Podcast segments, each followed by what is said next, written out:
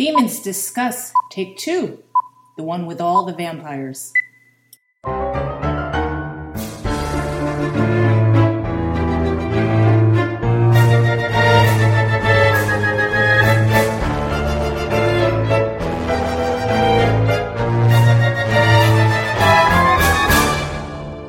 Welcome to Demons Discuss Take Two, an unofficial podcast about the All Souls universe and the various topics that orbit it. We are your hosts, Angela, Jean, and Valerie, and we'll begin at the end as usual. I'm Valerie, and let me introduce you to Angela and Jean. Hi, Angela. Hello. And hi, Jean. Hello. And we don't have much for news this time, so we're just going to go straight to Jean, and she's going to lead us into our discussion. Hi, welcome to the one with the vampires. Today we're going to talk about vampires in their various guises beyond the All Souls universe. Vampires from the old school Eastern European mythology to Vlad the Impaler, who shows up in the All Souls universe. The vampire created on a on the same weekend as the Frankenstein story with the Shelleys and Lord Byron. Then the one we're all familiar with, Bram Stoker's Dracula, Dracula. Yay. and then we'll move on to more modern vampires like Anne, Va- Anne Rice's Vampire Lestat, Edward and Bella from Twilight, and Sookie Stackhouse and her crew in True Blood. If we're lucky, we may even have some time to talk about Buffy, Spike, and Angel. And then we'll talk about how this all ties into the All Souls universe. That's And- the plan, huh? That's the plan. It's an ambitious plan, and I'm going to throw in the fact that our fearless leader used to have a stand up of Spike in her office. Really? Yeah, I didn't know con- that. Deb I know confessed that to that a long time ago. Like a like a Like like a cardboard stand up of Spike. Oh, well, that's that's serious fangirl. Yeah, learn something new. I know, I would have expected Angel, but she's a All right. Spike girl. Look out. So we're starting with Eastern European and folklore. And word origins. Yeah, word origins. All right. So the word wearh it's interesting. It has wolfish um, beginnings. So we can't get to vampire unless we first cross the wolf. So wearh comes from Old Norse, meaning outlaw or wolf, and in the Swedish var- Swedish variation also means wolf, um, which is interesting because there's a lot of wolf vampire similarities um, with social behavior, their anatomy, um, their heightened sensory abilities, hunting behavior, packs, all that kind of stuff. Um, so it's a long history, and I think origins um, of wearh is wolf, and then as we see, um, So like Sha- the werewolf. Werewolf, exactly, exactly. And as we see that timeline, um, because we don't really have the, the modern concept of vampire until really, you know, Victorian or Romanticism until then. Um, so look at Shadow of Night. Uh, there's Peter Stubbe, who is suppo- supposedly a werewolf, where he eats his victims, you know, drinks their blood. Um, but that is probably the origins of a vampire. And although you know there's vampires in the All Souls world, um, people don't know what to call them. Uh, humans don't know what to call them, so they start, you know, with with werewolf and were. So that is the beginnings of vampire. That's what they call. Well, yeah, and that's what they call them in Shadow of Night. The wearh and uh, the Jennifer Ikeda kept using that that sound at the end. Do you know what I'm Right. talking about? Yes, yes. I was going to say I- when when Fetch when when Goody Alsop uh, calls uh, Matthew, I know exactly what you are wearh. I I could not do it justice like Jennifer Ikeda, but yes, I know what you're talking about. Yeah, that that I was like, uh, I took German, but I can't do that. Oh, the romance. Oh, the thing about the romantics is um, really kind of fascinating, and it was another rabbit hole I went down. Uh, there was a gathering at Lake Como, which was very famous. Uh, it was basically a house party with Lord Byron, Percy Bysshe Shelley, his wife Mary Shelley, John Polidori, who is the Doctor Feelgood of his day. And after ingesting a lot of alcohol and probably some drugs, they decided to tell ghost stories. oh, Yeah, well, that's where we got Frankenstein from that weekend. oh, And- I'm learning all kinds of things. Keep going. More importantly, that's also where we get one of the earliest vampire stories. The Vampire, which was written by John Polidori. Uh, he's a precursor to Stoker's Dracula and was one of the first popular novels to utilize vampires as a main character. And in many respects, a lot of the characteristics you see in Dracula being an Eastern European count and other, uh, a threat to women, a threat to the status quo started in the Polidori vampire story. And plus, I just love the fact that it came from that weekend so it was just pretty much a wild party, and they just laid around and said, "Hey, what if we told ghost stories?" And then they all took to their they all went home and well, took, started typing, or well, they didn't type back then. But let's not forget these are the original Mad, Bad, and Dangerous to Know guys. Yeah. Hello. I mean, that that would be George Gordon, Lord Byron. Yeah. He was a troublemaker. He was a spendthrift he slept and knocked up his stepsister, I think. He wow. wow. Well, and got let, a vampire us, out of that. let us not forget, if I'm going on a flight of fancy, that you know the pre-Raphaelites and Marcus during that time was probably mad, bad, and dangerous to know at that point too. Yeah, and let's also not forget that Polidori is tied to Dante Rossetti in a way, and if you look at the timing from the time Marcus was turned to when he shows up in New Orleans, he could have very well taken on the guise of John Polidori, traveling through Italy and France with Lord Byron. And plus, wouldn't that be something that a baby ba- vampire having a fit would do? Yes. Write a story about a fake vampire. Write about what you know. Hey, that's what they always tell you. It's like, well, use what I got. This is yeah. what I got. Let me write about it. Oh, and then before we even get to Bram Stoker, the quintessential vampire with his Dracula, we had a couple of other uh, popular stories. There was Carmilla, which was the first female vampire.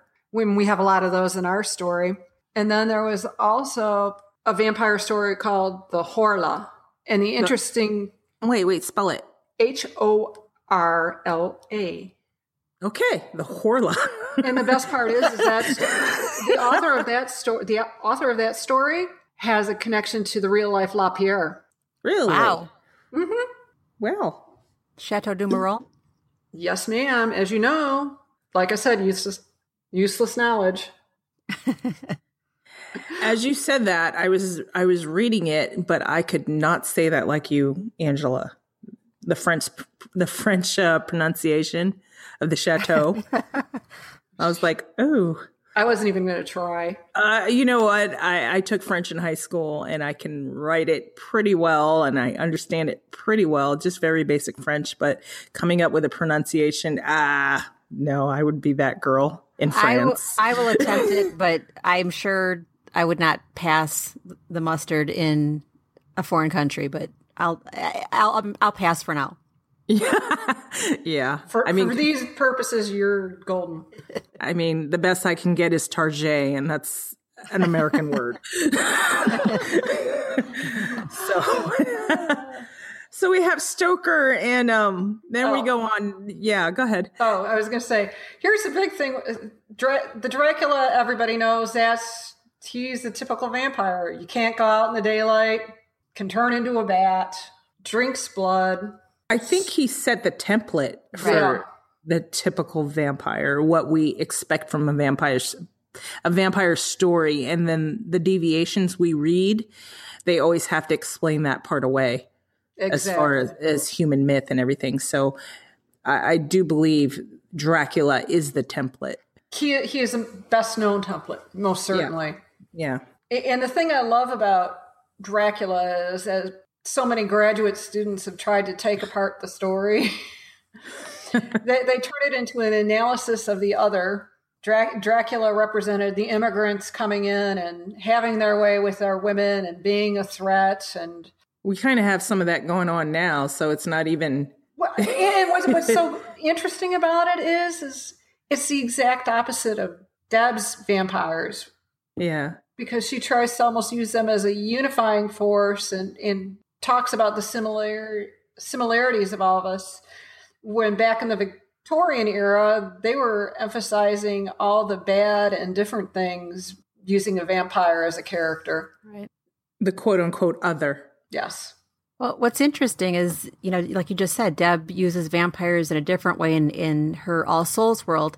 But as the historian Deb um, looks at vampires and werewolves and all those kind of monsters in a different way, the historian Deb says people try to base something off of um, that's linked into some real way. So they try to explain away what a va- what they think is a vampire, and it kind of goes to Matthew's quote of "normal is a bedtime story, a fable that humans tell themselves." So um, what, whatever monster that is in society, whether it's people you know practicing Immigrants. witchcraft, immigrants, exactly, And it's Um, not even try to- people practicing witchcraft, it's women being smart. yes, exactly. But per- the per- perception that it's they're Yes. doing something they shouldn't be. So we have that. And then we've got all, the very interesting thought with the Victorian Dracula type vampire is the, the whole blood sucking at the neck, and, and that's how they seduce their prey and pretty much how they, what's the word I'm looking, how can I put this politely? That's about the only way they have interactions with their female prey. Vampires can't have sex. They're the undead. Now we look Yeah. at Deb's vampires. They seem to have very full love lives. Well, that goes for the modern ones too, but you know, I'll save that for later. It's Yeah. is sex is a now nowadays sex is a prerequisite. Is there going to be vampires? Well, except for in Twilight, but it, we kind of like the latest. Vampire sex is a given now. Yes, yes, and the latest uh, novels that have come out. Uh, I think the one I can think of is maybe Black Dagger, the Black Dagger Brotherhood. As sex is going to happen. Well, that's Deb said that's what got her interested because she saw she was in the airport and she saw bodice ripping, you know, book covers, and she thought, "Wow, vampires really have uh, an active sex life." So let me see what that's all about. I thought she wanted to know what they did for a living. Well, Or is, that, or is that the PG PG version of the story? I think she did say that too. In addition to, yes, and she wondered, you know, what would they do? What would they do on a daily basis? What would a vampire do on a daily besides basis? having a love life. Yes. So- Vampire dating. There's a thought. Do they, do they use Tinder? Matthew's rolling his eyes right now. what is this Tinder of which you speak? Yeah. Oh, yeah. We should probably mention that if you haven't, just check out Matthew's page on Facebook, and I'll put that in the show notes. That it's kind of amusing the way Deb does run Matthew on Facebook, so it's kind of amusing the way that she relates Matthew to the rest of modern world. Yes, very much so. His his voice is amusing. Yeah, and he does come off like that stuffy dude. Yes, he does. it's like what okay um so we have uh Polidori and stoker and then we're getting closer with the anne rice Yeah, well, I was gonna say Anne Rice is pretty traditional in, in her vampires' uh, habits and She, she life is. and I- death. Yeah, I mean, th- her vampires also they you know can't be affected by crosses and garlic and wooden stakes, not in that traditional template, um, but they are traditional in feeding and making of vampires, and there's Sunlight. yep, and their preternatural senses, and I guess one way that they are traditional is they do sleep in coffins, which Matthew clearly says that they don't. And, they do, and Matthew clearly sleeps very rarely, but he does sleep. Yes. yeah and i think diana even mentioned that in was it a discovery witches was like oh they sleep like the dead that's where that vampire story came from where that that's where that human myth Came from. came from yeah they when they sleep it's not that they sleep in coffins but they sleep like the dead And one So- one benefit for Anne Rice's vampires are the longer you live, the more you know more wise you get. You you might get gifts or special powers.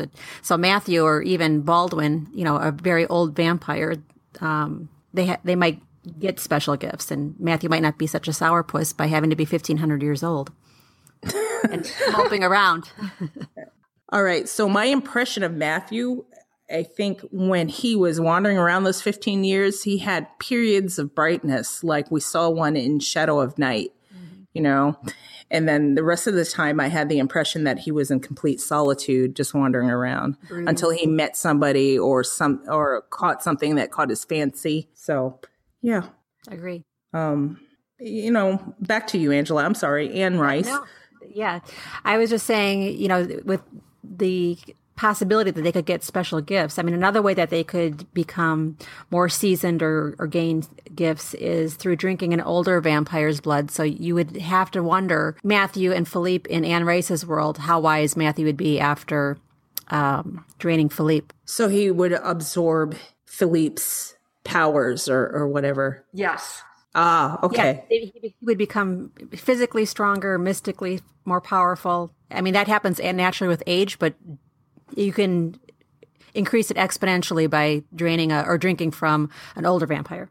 Yeah, wasn't one of the the big fears in the vampire world of Anne Rice was that Lestat had drank from the or one of the origin vampires. Yes, Akasha, which is why I went down that rabbit hole with Matthew and Philippe. oh, yeah, I didn't know that. Well, I'm not really familiar with Anne Rice's work, but you know, of course, you see it all the time when you mention vampire stories. I, I saw the movie and I I read the book, I think, but I, I, her writing doesn't appeal to me personally. It may appeal to whoever, but to me, it, it didn't appeal to me. Another, I was going to say one more interesting thing about Anne Rice is that her vampire, this the her vampires came from the gods, or at least what were perceived as Egyptian gods. Right. Whether that had anything to do with with some of Deb's hints she's dropped on her origin or not, I guess that remains to be seen. Hopefully, we'll find out a little bit more in the Serpent's Mirror.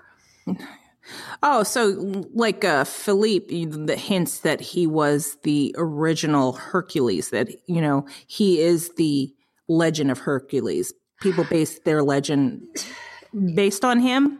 No, even more so in, in Anne Rice's world, the original vampires were the result of humans drinking the blood of a demon or a god. Oh, okay, okay. Which I would which would actually tie into the uh, myth of the Brightborns that we find out about in the Book of Life. The Brightborns being the uh, witch or the Weaver and Blood Rage vampire myths. Uh, actually, the yeah, the story that comes about towards the end of the end of the book, uh, where they talk about the vampire is even more powerful than Philippe in Book of Life. Yeah, in Book of Life. Um, oh. God, I'm trying to remember. Again, it's a foreign word I can't pronounce, which is the story of my life. No, well, we'll work around it. I know. we'll keep you anyway. We always do. I will find it. It was also the name of the uh, Persian emperor's guard, the word, which is another interesting interesting uh, thing because they were called the immortals it was the cohort of a thousand warriors and you struck down one and there was always another one to take the dead dead warrior's place but anyways like i said more useless knowledge are you, but are you talking about the the poem where the the, the book of life pa- the pages turn and then that poem comes about? I'm thinking of towards the end where the myth comes up. Yeah. Oh, yeah. Yeah. Yeah. Their father was eternity and their mother was change. Yes, I see it. For when the three become one. Oh, that's when she found the book of life, and it yes. was okay. Okay. Okay. I'm with you. We're on the same page. The wise the, ones. The blood yes. craft with the wise ones, and the brightborn became the children of night. Now I was going to say one more thing about the Anne Rice vampires, about their gifts. That um, it's almost like they're a mix of uh, vampires and a little bit of gifts that witches have. Um, you know, for instance, they have a spell gift, and there's even a cloud gift where you can cloud your victims' minds. Um, but and that might be a good segue for True Blood when we get to it because that's a little bit in their word, world too. But I'll wait till we get to that. Twilight has a lot of those elements where they rely on elemental magic. Like Edward's got a thing where he can. Well, it's not necessarily. I'm I'm thinking of the uh, Elemental series with uh, Elizabeth Hunter, mm-hmm. but um, Twilight. I think Edward can read minds, and yes they had powers, but one of them could control the elements. And I think Bella, after she became a vampire, she could become a shield, like a mind shield. That's right. And one was an empath. Yes. Yes. So they did have special powers there with True Blood. No, not True Blood. Twilight. I'm sorry. True Blood was a whole different. Yeah. No, I was thinking of um, Anne Rice's vampires have a spell gift where they can cloud minds, and that's kind of gla- like glamour in True Blood. Oh, this is true. There's a lot of glamour though in uh, vampire stories. Yes. But don't a lot of the True Blood vampires kind of have a bit of the Fae in them?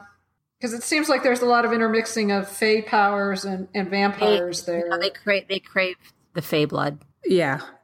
I don't know that it gives them extra powers. Well, based on the television show anyway, I don't know that it gives them extra powers, but there's something apparently very delicious about it.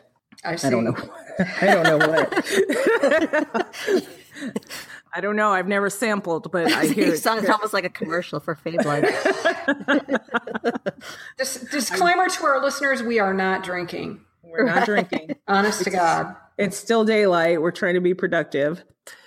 Um, um, True Blood as a series. Now the Sookie Stackhouse books, I have not read those, but I watched True Blood as a series, and with those vampires, they fall under the the same template as Dracula mostly, but they're able to live amongst humans and not drink their blood because someone was able to manufacture this stuff called true blood and that's their whole premise I It's see. like- true blood is the the is it's think of it as an energy drink for vampires they serve it at regular bars you go up and you ask for true blood and the vampire drinks it and he no longer has to drink the the human's blood Right. and this is how they integrate into society The whole crux, though, is what if something happens to the supply, the production, something gets the of blood true blood gets yes spiked. So that's that's their worst fear. Other other than that, or, or silver is their other worst fear.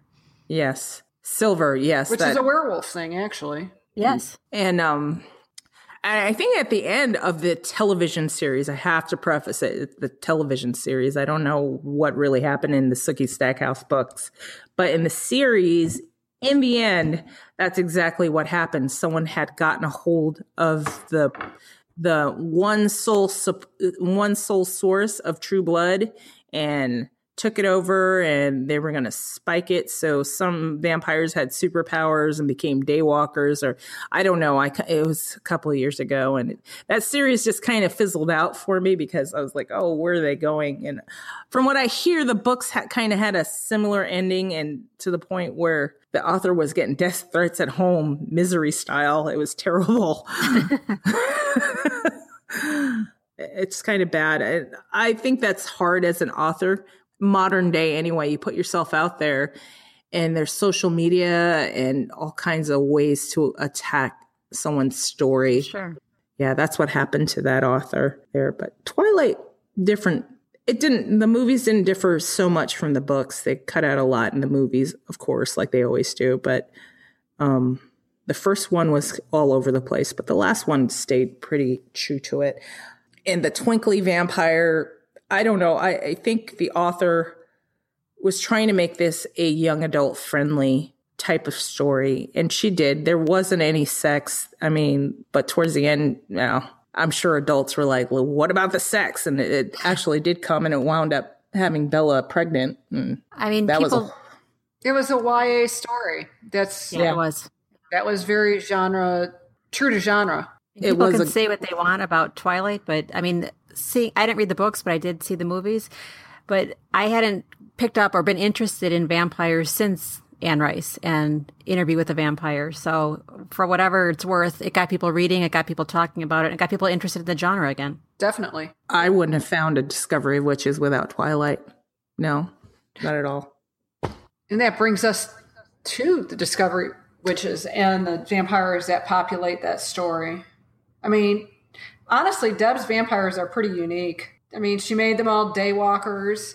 They actually can eat and drink. They mostly drink, though, since most of what they eat doesn't taste very good. They can That's it. die.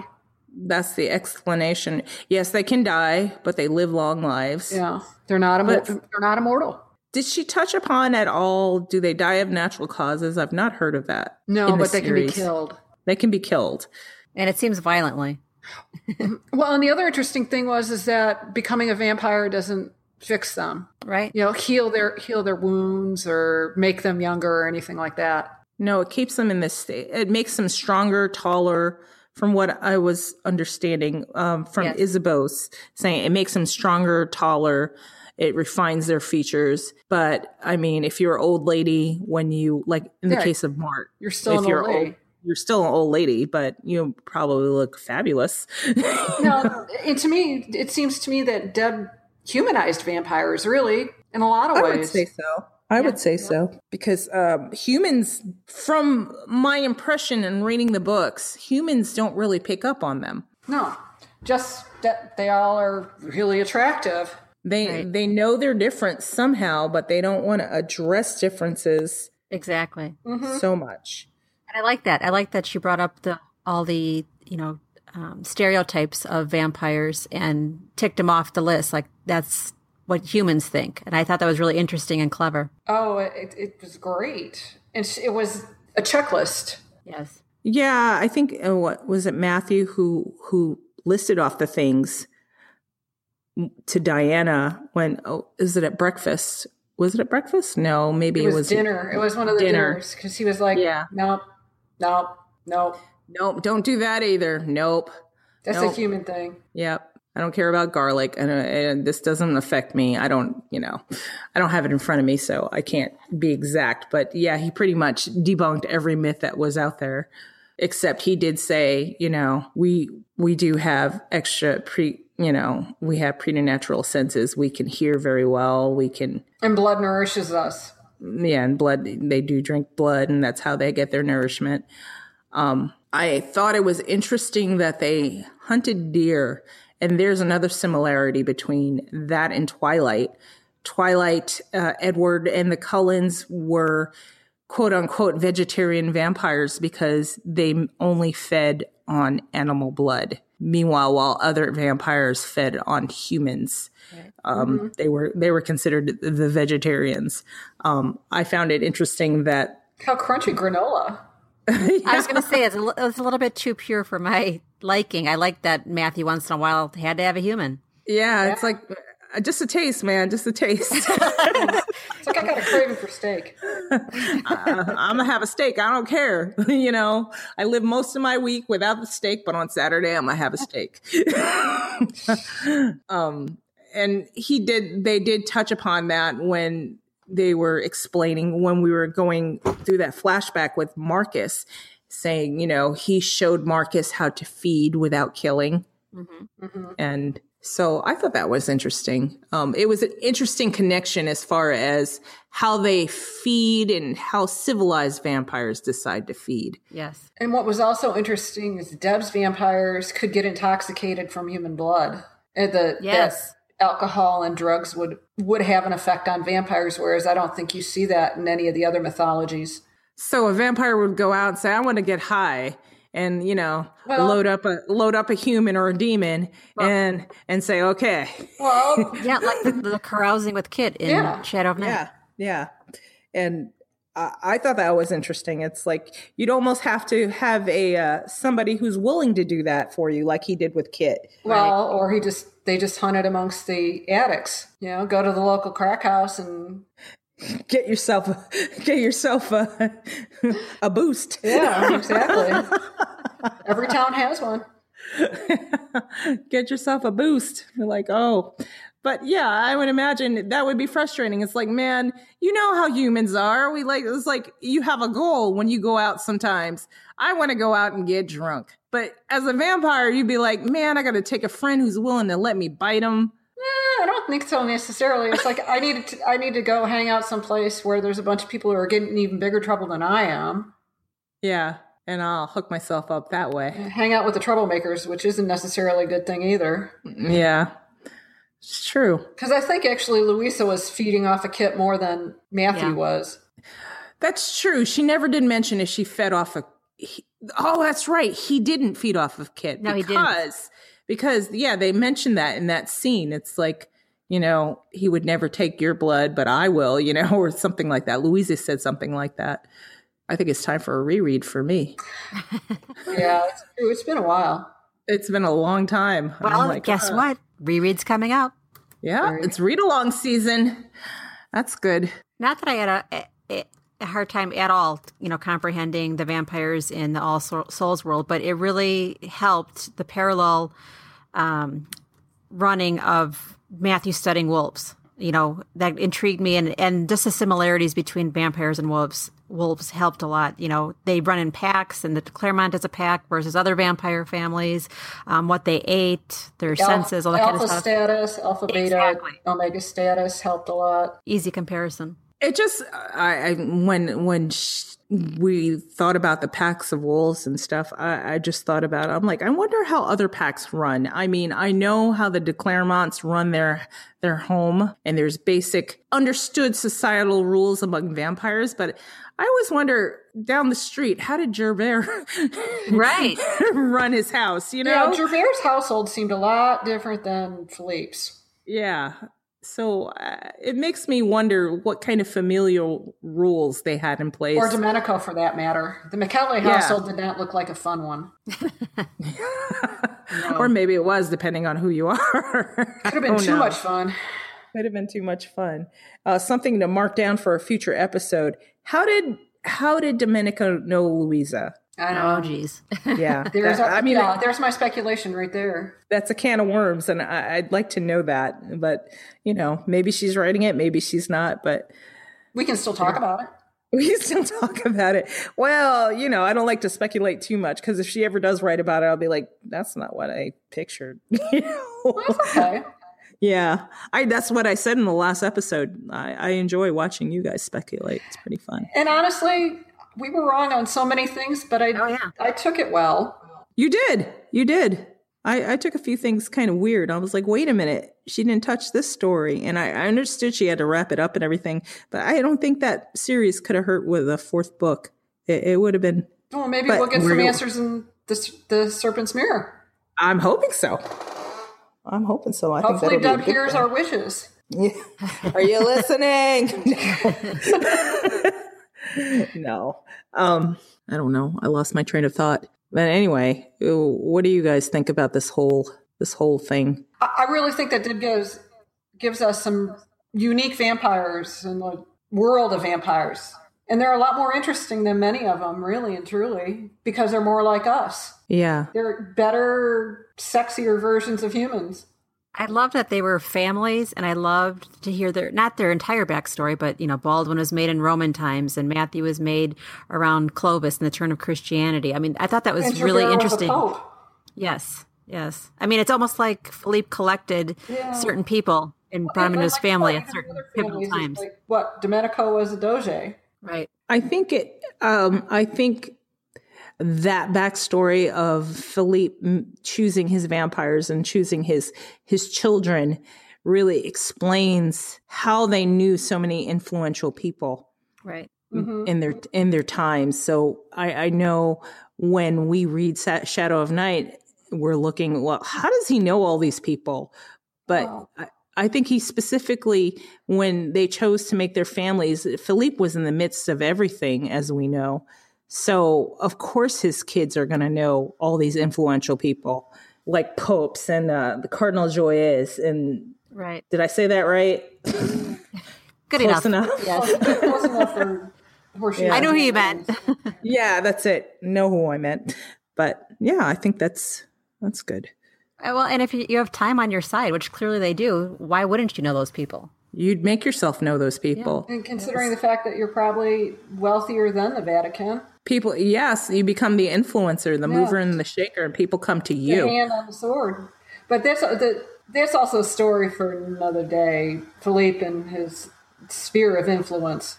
To touch upon it, that's I feel like that's why Deb's vampires were so influential. That's why they work. Yeah, well, and and she's a historian, and that's yeah. what I adore. Yeah, I was going to say, I, I, I, would say almost the best thing about the De Clermont vampires is, like I said, they're probably the most human. Deb's vampires are very human. Well, I think Chris said that. You guys are all humans. We just have differences in the book of life. I totally agree. I mean, the vampires in the All Souls world, they are multifaceted many layers. They have jobs in the real world. They have many identities that they live. Um, you know, they they die um, either by staging or they take on you know different roles. Mm-hmm. Um, but I think that's one of the most interesting is they're really multifaceted and there's so many layers to them and they fit within a family of in a cast of characters. They live amongst humans, even if they're living apart from their family. They, they, are never so totally apart. It's not the, it's not the count hiding on the mountaintop like Dracula.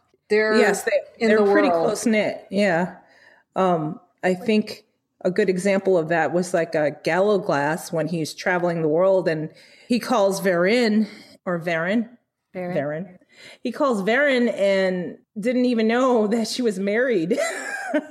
right. said, Who who's that guy? it's like, oh yeah, we've been apart for a few years, but you know, they remain close because a few I mean, what what was that, mm-hmm. 30, 40 years?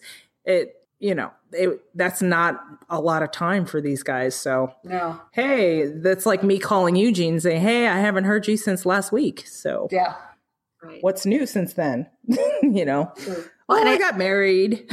you with vampires, it's more beyond, you know, just the erotic. Um, they also have other emotions, and it's not just anger; it's sadness and love. And I, I know the first time that Matthew, I think it was Matthew, cried and um, blood came out. I was shocked, shocked. Um, but it's nice that they have that emotional depth as well. Yeah. Okay. So we're gonna wrap right here. I think. Yeah. Any last words for? Uh, oh the listeners, Jean? They're my favorite vampires, and I've pretty much read them all. They're the perfect balance of humanity and history and family, and I just love them. Yeah. Angela? Same thing. I've always been intrigued by vampires, just the mysticism and their longevity um, and their accumulation of wealth and knowledge. And that's really what interests me the most. When people say, What are you, which uh, demon or vampire? Of course, I'm a demon, but I would love to be a vampire for that accumulation of um, knowledge. It's just fascinating to me. I think that kind of time in me would be a lot of trouble if I had that kind of time, I can't imagine what the heck I, I would do in those worlds. I think if I were in Philippe's family, he'd have to put me in hiding because I would have done some stuff. and and uh, it wouldn't be pretty. It's not a good thing. I think I'm good as a demon, but it's a yes. good thing they told Philippe not to make any more daughters. Yeah, I would have gotten myself in all kinds of problems. But I I do agree with you guys. Uh, vampires are so fascinating, and I think this is one of the reasons why I'm a fantasy fiction fan for life. Mm-hmm. Um, I'm not a fan of all vampires, but I, I, do love a good story, and if it happens to include a vampire, uh, make it so I can relate to him. Make it so I can see what's in his soul and maybe see what he's seen. And with Matthew, eventually we did get there with him, and, and I really appreciate that. And that's another key. Deb's vampires have souls. Yes. Yes. I mean, we've got a Catholic vampire here who still goes to church. I love that. I know. So do I. All right. Oh, so thank you for listening to our rambling. Hopefully, you found some of it informative and entertaining. Mostly entertaining. Yeah. Mostly entertaining and this, and I'm going to leave this in here for the listeners. This is going to be fun to edit because we've had some phone calls and all kinds of things, but we're going to muddle through this. Kids, spouses, we're waiting for the dogs to bark right now, so we're going to try right. to wrap this up. At one point, I, uh, I speculated that you were beating eggs and talking at the phone on the phone for a while because something you were doing it sounded like you were beating eggs. So I pictured you with a bowl in your arm, no, talking on the phone. I did not make cookie dough. I was like, wow, she's doing a lot over there. All right, audience, I'm going to say goodbye to you right now. Um, make sure you visit us on demonsdomain.com. For this specific podcast, visit us on demonsdiscuss.com and it'll take you right to the page. FYI, it's all the same site. But if you want just the podcast, just go to demonsdiscuss.com and it's all right there for you. Um, if you have any comments or questions, demonsdiscuss at gmail.com. Just send it on over. That's us on the other end. We'll read it, I promise. And let us know if we can read your name on the podcast. Let us know if it's okay, because I won't if you, you say no. And that's all I have for you. So thanks for letting us be in your head. Uh-huh. And bye bye.